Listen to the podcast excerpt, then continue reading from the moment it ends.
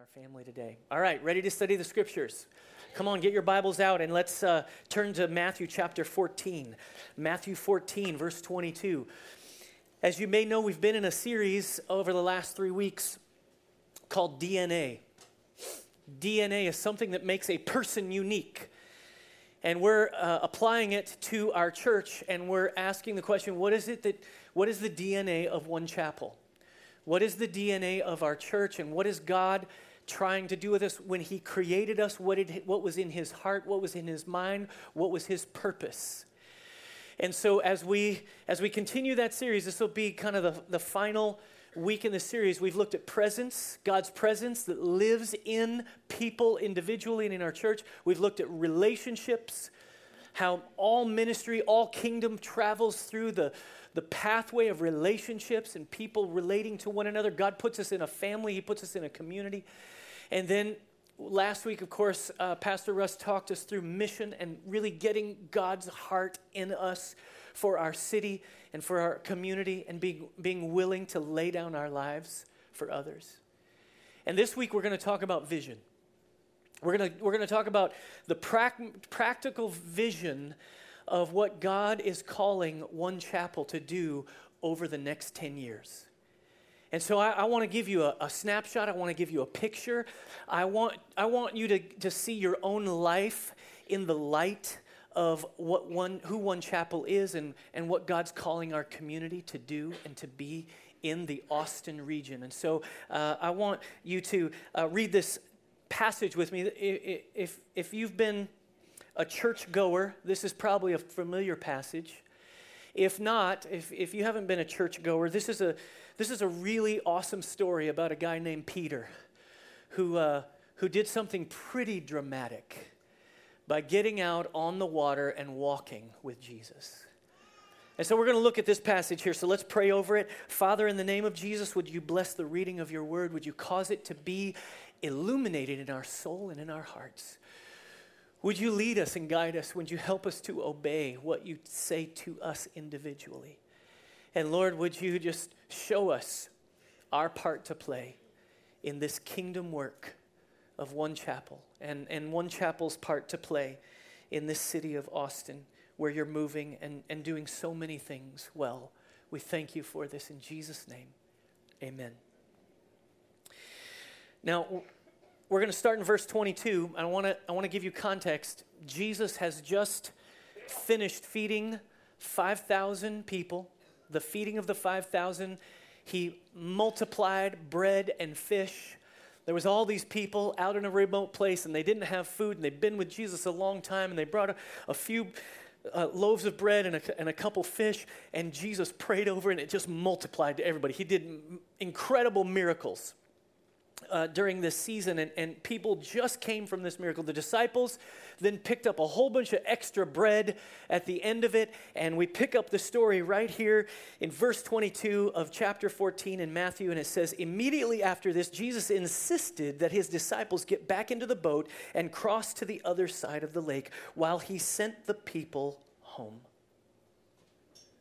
I love this picture of Jesus because I think it means he was a really good pastor. If there ever was a really good pastor, it was Jesus. He didn't just heal people and then leave them. He did miracles among them, and then as he dismissed them, he cared for them as they left. He sent them home. He kind of walked with them. He talked with them likely. He probably maybe prayed over individuals. He had conversations as people were leaving, but he insisted that the disciples get in the boat and go to the other side of the lake. He had a purpose in doing that. Something was happening here. Verse 23, after sending them home, he went up into the hills by himself to pray. Night fell while he was there alone. Jesus went up to a mountainside to pray because the scripture tells us in the Gospels that Jesus never said anything or did anything that his Father didn't say to do. He said, "I only say what my Father says, and I only do what my Father is doing." And so he is getting the source of the miraculous power is not himself. The source of the miraculous power of Jesus came from his Father and from the work of the Spirit in him. The power that you and I get to tap into, we are not the source of it. There is another power at work among us. There is another authority at work in our lives and in our community, and it is God himself, the Holy Spirit, the work of his presence in our lives, and Jesus himself who has made this possible for you and for me. And so as he keeps as he keeps doing miracles, he's going up into lonely places, the Bible says, and he's praying. And as he's praying, he sees the disciples out on the lake. Look at verse 24. Meanwhile, the disciples were in trouble far away from the land, for a strong wind had risen, and they were fighting heavy waves. And about 3 o'clock in the morning, other translations might say the fourth watch, Jesus came toward them walking on the water. Jesus also had personality. He was walking on the water. I'm sure there were several ways he could have found them, but walking on the water was his choice, or the Father's choice. And he comes in the night, in the middle of the night, and he's walking towards them. Look what happens to them. When the disciples saw him walking on the water, they were terrified. And in their fear, they cried out, "It's a ghost! It's a ghost!" I don't know what it is about ghosts, but historically in humanity, I mean, these are ancient scriptures, and people are still saying, "It's a ghost." Things they don't understand, "It's a ghost." I wonder if you might think about something. Have you ever been afraid of something to do or to say, or you were experiencing something, you were kind of afraid of it, but then later realized that it was Jesus? That's what the disciples are going through right now. In this story, they're afraid of something. They don't realize yet that it's Jesus. So often when we become nervous or anxious about things, we're putting our focus and our attention on things that aren't Jesus. And so what happens is we become afraid of things, and Jesus is like behind it. He's going to do something pretty cool here. But if we let our fears drive us, we don't call out to him, we might miss what he's trying to do. Here's what happened to the disciples. They cried out, "It's a ghost." But Jesus spoke to them at once and said, "Don't be afraid." He said, "Take courage, I'm here." Another way to translate that brief passage would be, he might have said, "I am is here." I am is the name used for God throughout the scriptures. God himself is here. Jesus was saying, "I am," the author of provision is here. "I am," the protector is here. "I am," the deliverer is here. You don't have to be afraid of what you think you have to be afraid of. He's here. And then verse 28 says, "Then Peter called to him, 'Lord, if it's really you,'" I love this scene. This is so great. So you imagine it. Look at the scene. The wind is blowing. It's howling. The waves are hitting the boat. The disciples are kind of freaking out. "Oh my gosh, it's a ghost." Not only are we on the verge of dying in this storm, but there's a ghost who's tracking us. All I can think of is The Princess Bride. Do you see somebody following us? I don't know. Inconceivable.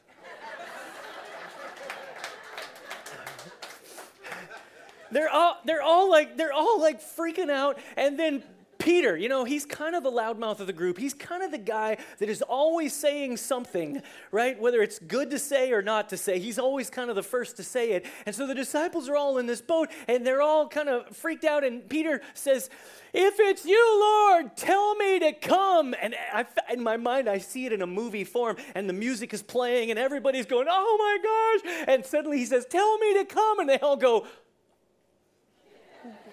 "What? This is the way you want to prove that it's Jesus? What is that? What are you doing? What are you thinking, Peter?" But amazingly,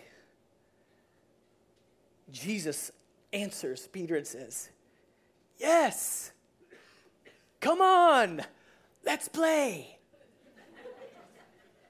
That was partially paraphrased there at the end. Jesus said this, so Peter went over the side of the boat. I like this translation because it gives us a picture of probably how big the boat was. I tend to think that we take steps of faith sometimes, and we're like, you know, like I saw the disciples in my mind. I see them in a little boat, and it's kind of about this deep or something, and they're all in there, and Peter kind of gets out, and he gets his foot out on the water, and he's like checking to see if it's going to work. And he's like trying to find his step. And I don't think that's what was happening. I think it was a big boat. I think he had to go over with both feet. I think he had to get over and he had to take a leap of faith. And suddenly there he was, walking on water. Verse 30 says, but when he saw the strong wind and waves, he was terrified and began to sink. But he did the very thing that you should always do if you're terrified and sinking. What is it? Save me, Lord. Cry out to the Lord. Say, save me. He shouted. Verse 31, look at those words. Jesus immediately reached out and grabbed him. Everybody say immediately. Immediately. Immediately. There's something that Jesus does when we're willing to get out and risk. There's something that happens, his nearness, his willingness to be right where we are and with us and to show us his power and reveal himself to us. Jesus immediately reached out and grabbed him. You have so little faith. Jesus said, no, I don't think he was saying, you're such an idiot, Peter. What's wrong with you? I don't think he was saying that at all. What? And we tend to focus on like the word little. Like you've got such tiny faith. Well, just take the little out of there and just what if Jesus, you have such faith. You know, Jesus said in another place in the Gospels, everybody has a little seed of faith. In fact, if you just have a seed, like a tiny mustard seed of faith, you can move mountains. Right? It's the purity of that faith. But he's saying to Peter, look, you're going to grow in your faith. You have little faith. Why are you doubting? In other words, I'm right here. You don't have to look at the wind and the waves. You don't have to be threatened by them. You're with me. Yeah, come on. That's kind of how he's saying it. That's right. Right? He's not rebuking him. He's saying, here's the facts, Peter. Here's the truth. Here's how life really works. What's happening is he's suspending, right? Like this is an amazing thing in movies. You know, when we go watch a movie, we suspend reality in our minds. I went and watched Interstellar. It's one of my current favorite movies, right? Interstellar, have you ever seen it? It's incredible. You gotta see it. The music in it is awesome, but everything in the movie is sort of based on a theory that isn't even really proven. Right? It's something that we understand, but nobody's experienced it. And so it suspends reality. Here's what I think Jesus was doing with Peter. He was suspending the reality that Peter knew for the reality that was in Jesus. Yeah. Peter was taking on suspension of his own reality in this physical planet and experiencing another reality, a reality of Jesus, a reality of God's work and his power.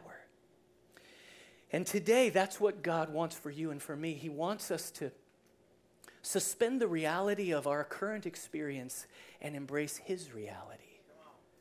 What he's doing. His power, his work. Verse 32, when they climbed back into the boat, the wind stopped, and then the disciples worshiped him. He said, you really are the Son of God, they exclaimed.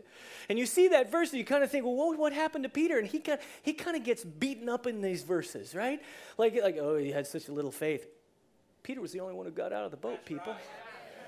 He's the only one who had enough faith to jump with both feet.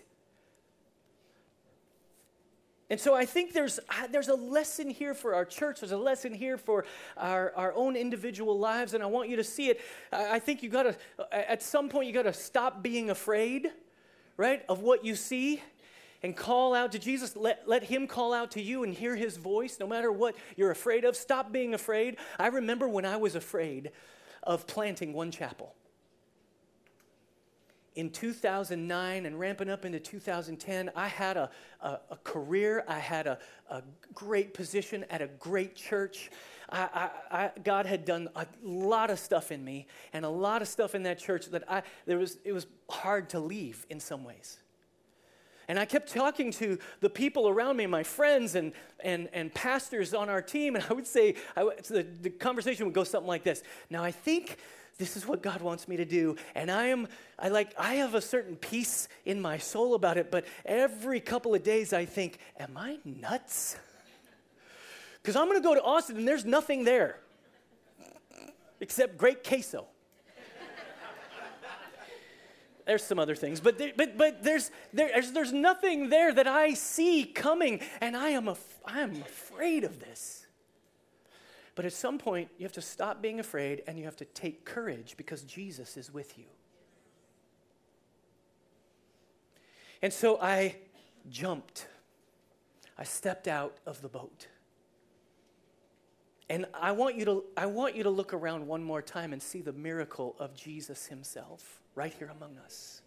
Story after story, person after person, families, marriages, kids, people whose lives are changing because Jesus met them at One Chapel.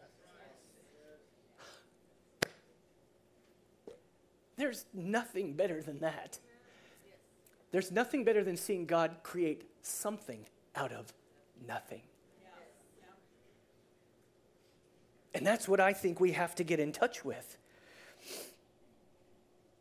So if you're wondering if you should take the first step, the answer is yes. And then you take the first step, and then if you fail, if you fall, if you get distracted by the wind and the waves, guess what you should do? You should call out to Jesus, ask for his help. Here's what so many Christians do. They come to Christ, and then things kind of go wonky. It's a spiritual term, wonky. It doesn't all work out like they think it should, and they feel like they failed, and then what happens? Oh, I'm no good. This is dumb. This is ridiculous. God hates me. Here's the lie of the enemy. None of this is real. That's a lie. It's a lie of the enemy, and he wants to destroy you. The thing to do when you fail is cry out to him. The thing to do when you fall is look for him. Because what the scripture says is immediately he reached out. And part of the problem for us is we don't call out to him. We don't take risks like Peter took. We don't live our lives on the edge looking for where Jesus is and what he's doing. And so we don't experience the immediately of Jesus himself.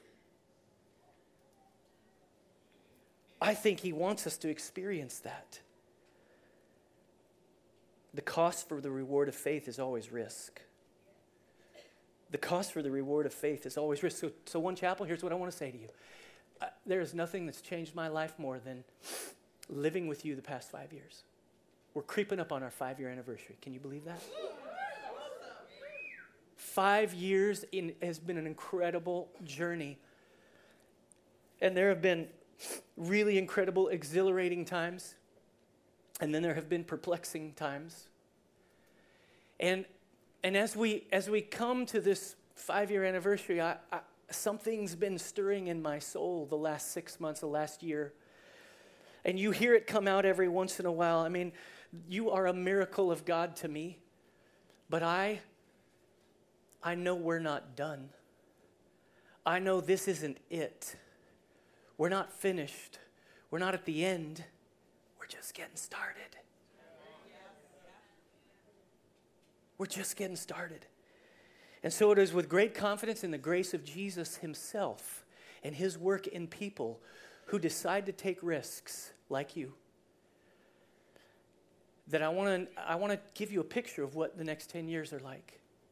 And I remember as I was praying this through several weeks ago and I was wrestling and I heard God say to me, well, what do you want it to look like in 10 years? And I was like, I want it to look like what you want it to look like. right? Like, I don't want it to look like what I want it to look like. And he's like, yeah, but you're you. I know, deep, profound. It was like, yes. But I'm working with you. And I could tell that the Holy Spirit was birthing something in me that had been making me miserable over the last 6 to 9 months. And it is a risk that I think we have to take. And so I want to say to you that what I think Jesus is pleased with, as we've prayed about it with trustees and elders and leaders, that it seemed, Acts 15:28 says, it seemed good to us and to the Holy Spirit to look 10 years down the road and see in the Austin region 10 communities in 10 years. 10 communities, Sunday morning expressions of worship, but 10 communities within neighborhoods all over the region of Austin functioning as its own community, but also part of a larger and greater family of churches called One Chapel. And here's how we're going to do it. If you look at your kind of first language there under 10 in 10, you'll see what I mean by it. A context-sensitive missional movement of related, collaborative, and coordinated churches. Here's what I want to tell you. They won't all look alike. I have 5 kids, and each time we had a kid, I expected the same gene pool to produce the same look and the same personality, and much to my disappointment, because every time you have another different one, you got to become a better parent, because it's not, you can't use all the stuff you used on the first ones. You got to learn new things. And I think this is the way Jesus works anyway. It's like we want to get it down to a science and get it down to a, wait up. All right, this is it. This is how it works. Certainly there are principles, but when you're talking about an organic experience with a community of people, just like a family, you're going to have different ones, different experiences, and those different experiences are going to combine themselves so that the whole family learns and grows in how to reach the city of Austin. That's why it's context sensitive. It's relational, it's collaborative, it's coordinated, it's churches sharing resources and strategies to reach the entire region of Austin. All the experts say that one of the best ways to mobilize believers, in other words, people that kind of sit in churches, or there's a whole new group called the Duns, and they're just like, I'm done with church. I'm just going to love Jesus myself. It's like everybody loves God, nobody likes his family. What's up with that? But in Austin, we're going to have to be strategic as we move forward. We're going to have to be more creative. I don't know if you remember this. We went to Westlake Performing Arts Center in our third year. How many people were at Westlake Performing Arts Center with us, all right? Yeah, a whole bunch of you. So you remember that, and I remember our first Sunday, I had like a third of you came up to me after church and went, I don't belong to a mega church. I don't want to go to a big church. It was there that I realized in Austin and I think in our country in general, is a resistance to anything that's overly centralized, overly produced, or overly programmed. I don't know if you realize this, but Austin is kind of an anti-franchise capital. I mean, everything in Austin, we want it to be original, and we want it to be cool, and we want it to be hip. That has repercussions on the body of Christ and how we're supposed to function. Now, I want you to think about our namesake, One Chapel. I had no idea Jesus was going to do this to us. One Chapel. Jesus' prayer in John 17, you know what he said? He said, Father, make them one. Make them one like you and I are one. That's a closeness that I don't think any of us truly understand until we realize Jesus gave a reason for it. Right? He says, no, he didn't just say because unity's nice, but the power of diversity coming together in unity is an expression of love and faith that this world is longing for. We live in a cynical world, skeptical world, a world that is polarized to extremes, and they don't get to see people coming together very often. And Jesus is praying, if they'll just be able to be one like you and I are one, then the world will believe that Jesus was sent. The world will believe that you sent me, is what he said. Yeah. When we went to Westlake and it didn't work like I wanted it to, or how I thought it should work. Way back then I said, I think we're going to do multi-sites of some way, but I was afraid to do it. I only know a method of ministry that I came from that kind of goes like this: build it and they will come. I've had to learn over the last 5 years what the soil of Austin's really like and what we're really up against as we go forward in sharing Jesus with a culture that is skeptical and cynical of us, that sees a caricature of us, that we're going to have to go where they are before we expect them to come to us.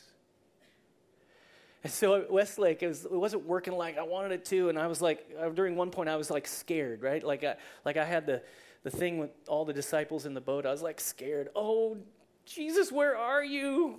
There's a ghost. He's doing curses on us or something. Something's not working. And I thought for a while I had killed the church. I killed it by moving it to a really rich part of town with a $17 million sound system.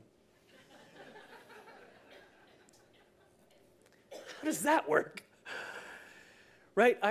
And then, of course, now, as I look back and I see the journey we've been on, what I now believe is it was a necessary step in our journey and our process of learning what Austin really looks like and what God wants to do with us and the discomfort some of us felt there. Listen, Westlake needs to be reached. And there's some people who are trying real hard, and maybe One Chapel someday will get another chance.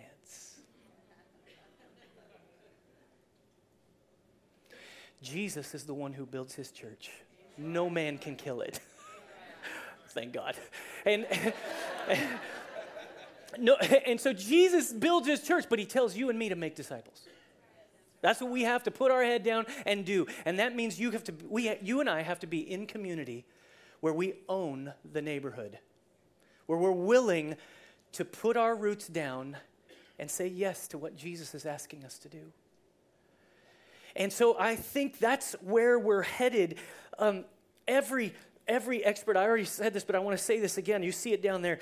Every expert says that statistically the best way to mobilize believers, serve communities and neighborhoods, and actively share the gospel with people who really don't even have a clue about the story, one of the best ways to do that makes things happen is to start a new church.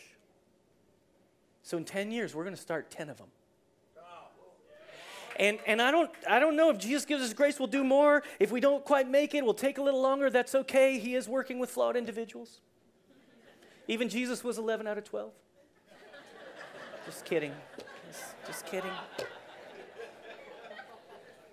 Look. Here's what I want to say. I'm totally kidding about that Jesus thing. Yeah, he was perfect in every way. This vision is not about numbers. This vision is about people. This vision is about Jesus breaking our heart for what's going on all around the region of Austin and being willing to be part of it. We have to look at what Jesus has given us and be faithful to the soil of our city, the soil we live on. This fall, we're going to talk about loving our neighbors really well. And we're going to take ownership there first. But we have to be willing to walk through the danger and the unknown risks and experience the miraculous provision of taking those risks and God's immediacy of help. So we're going to start in Kyle. We're going to start in Kyle, Texas. So the first one we're going to do is One Chapel, Kyle. And we had a lot of prayer and discussion about what we should do, because we felt like Dripping and Kyle were the two places that we felt like were the next steps, and so we didn't know which one was going to happen first. But as we prayed over it and walked through the process for about a year, we've been knocking on doors in both communities and trying to figure it out. And one big thing happened in Kyle, and that is we got a fantastic place to be. And so we'll start in January of 2016. On the 24th of January, we will start our first Sunday morning community in Kyle, Texas, between Buda and Kyle, in the Buda-Kyle area at Evo Entertainment. If you know what Evo Entertainment is, it is like this brand new movie theater. We started in a movie theater. We started in a movie theater, but it's a bowling alley, an arcade, and a restaurant all in one building. It's like the best church that's ever been built. And we didn't have to pay for any of it. So there's a thing there that God, I think, will allow us to do. We've developed a great relationship with them, and there's a journey there, and we're headed there, and we are going to be it will be a multi-site model. But I want you to understand that it's us as a family having kids. So we will all belong to each other. And so we're going to work real hard to serve that Kyle community here in Austin. And a bunch of you are going to go there. In fact, as we looked it up, 126 households are connected to One Chapel in some way in the Buda-Kyle area already. We already have a group there. It'll take about $100,000 to do each new community. That's about what it costs to reproduce everything that we have here in terms of sound equipment and all the screens and projectors and all the kids' stuff that's in every kid's room. We have to have two of everything, right? Two. That's what we adopted a motto in our family for a while as we had little kids, and that was two or three of everything. Stop the screaming, stop the fighting, stop the selfishness. That's kind of where we're going to land, two, three of everything. But here's the thing, we're going to help each other grow and learn, and we're going to have to share things. We're going to have to share certain things between us, but that's going to make us better people. It's going to make us a better community and a better family.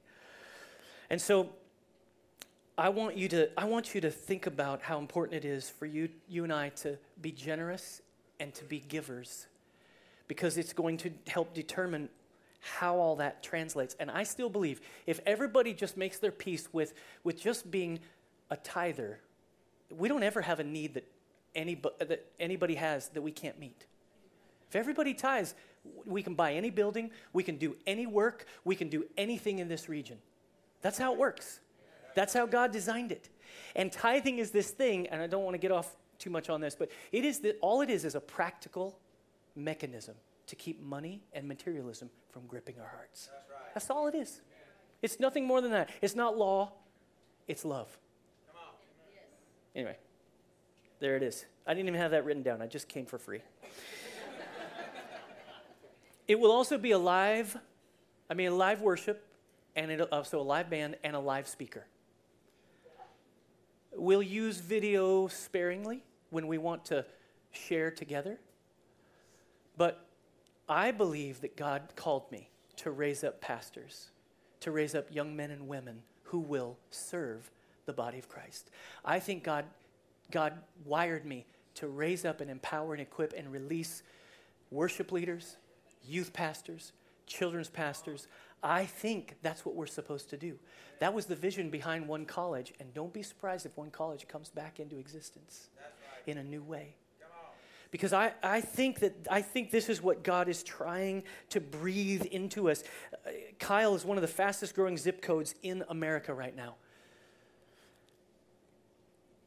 There's 60,000 people a year is what's estimated to move to the Austin region over the next few years. 60,000 people, and tons of them are going to Kyle because there's cheap housing, or they're not, it's not cheap, it's less expensive housing. It's all relative, people. It's less expensive than Austin. And people are moving there, and there's if you look at the landscape of Austin, the entire region, part of where this vision came from is it came from the fact that we have 4.7 churches per 10,000 people. 4.7 churches per 10,000. That's the average. The national average is 12 churches per 10,000 for a city. We're way behind. There are good churches here, but there are not enough. And even if we keep pace with 10 in 10 years, that will just keep us even with where we are now. Because people are moving in. I'm telling you, God's up to something. And if we'll get out of the boat and take some risks and be willing to do something that's not maybe in our wheelhouse, maybe we don't know exactly how it's all going to turn out or it's all supposed to work, that Jesus will do something amazing. There's a whole Latino population, 53%, if it's an amazing thing. So we're going to have a major outreach to the Latino community. There's all these things that God's going to birth in our hearts because we're willing to take the risk. First interest meetings on September 20th. It's right there in your notes. Sunday night, 6 p.m. We don't have the place nailed down yet, but we will. I'll make sure that you know it. First interest meeting, Sunday night, September 20th. And as God gives us the grace, in 10 years, here's what we'll see. We'll have 10 pastors sitting around one table with a common vision, with sharing of resources and strategies influencing the entire region of Austin. It will be, our name is currently going to change to One Chapel, a family of neighborhood churches. A family of neighborhood churches. We got to go. We have to go. We have to be willing. And in fact, here's what I'm betting on, that staying is the new going. In other words, I don't want you to leave Kyle to come to church here. I want you to go to church in Kyle. And I want you to stay where you live, and I want you to own the ground that you live on and that you sleep on and the streets you walk every day. And I want to see Jesus do something in every community in our city. And we're not the only ones. A bunch of other people are going to do the same thing. A bunch of other churches are going to, you're going to see a tidal wave, and it's something Jesus is doing. And so I want you to join me. I want you to, hey, 21 days of prayer just got real. For me, right? Like all week I've been praying about this. I'm like, oh God, we need you. We seek you like never before, and we got to jump. Teams, hey, some of the teams, some of you haven't been on a team. It's time for you to get on a team. A whole bunch of you are going to go be on the team at Kyle, and you're going to take a position there and serve people, and that'll leave a bunch of holes here. That means we need tons of people to join our teams. Groups need to be more intentional than ever before. Groups need to be populated within our neighborhoods and in our communities like never before. That's why we're starting Catalyst, a discipleship primer, what's priming us to all get on the same page in discipleship and make sure that we're walking and developing leaders, that we're on a journey with people in their faith. And we're really getting down to the nitty-gritty. If you're a person that needs to grow in Jesus and you need to spiritually grow somewhere, Catalyst is the place for you.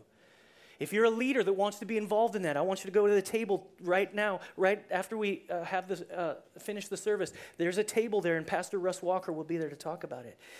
And so here's what I want you to, last thing I'll say, the rewards that we're talking about, the rewards for the risks of faith are not just about God's help. It's not just about the immediacy of his help. The reward for the risk is getting his heart for other people in us like never before. The reward for his suffering are people's lives. And that's and we have to get in touch with that in a greater measure to do this.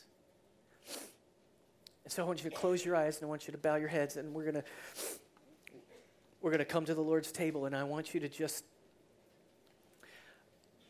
let the Holy Spirit speak to you right now. The band's gonna come forward, and we're gonna take just a few moments, and I want you to think about what Jesus might be asking you to do,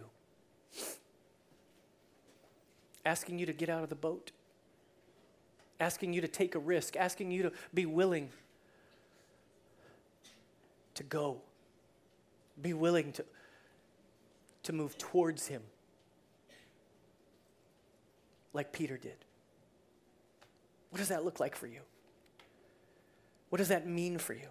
For some of you, this means becoming closer to Jesus than you've ever been before. And you hear him drawing you, and I want you to come to this table. Come to the table of the Lord for his provision. He wants to get his heart inside of us. The bread represents his body broken for us so that we could be healed, so that we could be whole.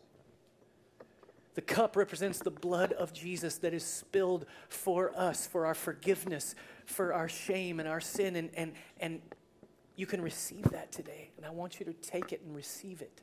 Every mistake, every failure, every foolishness in your life surrendered at the feet of Jesus. As we come to the Lord's table, see it as your provision. See it as Him finding His place and His way in you. Father, we come now. During these moments, would you speak to each one of us? Would you convict us of our sinfulness and selfishness, and would you open up our hearts and minds to what you're trying to say to each of us individually, to make sure that there's a light and a lamp burning strong in our lives. Lord, would you heal people as they come to this table? Would you come and break our hearts for what you're doing? Lord, we thank you for this. In Jesus' name, amen.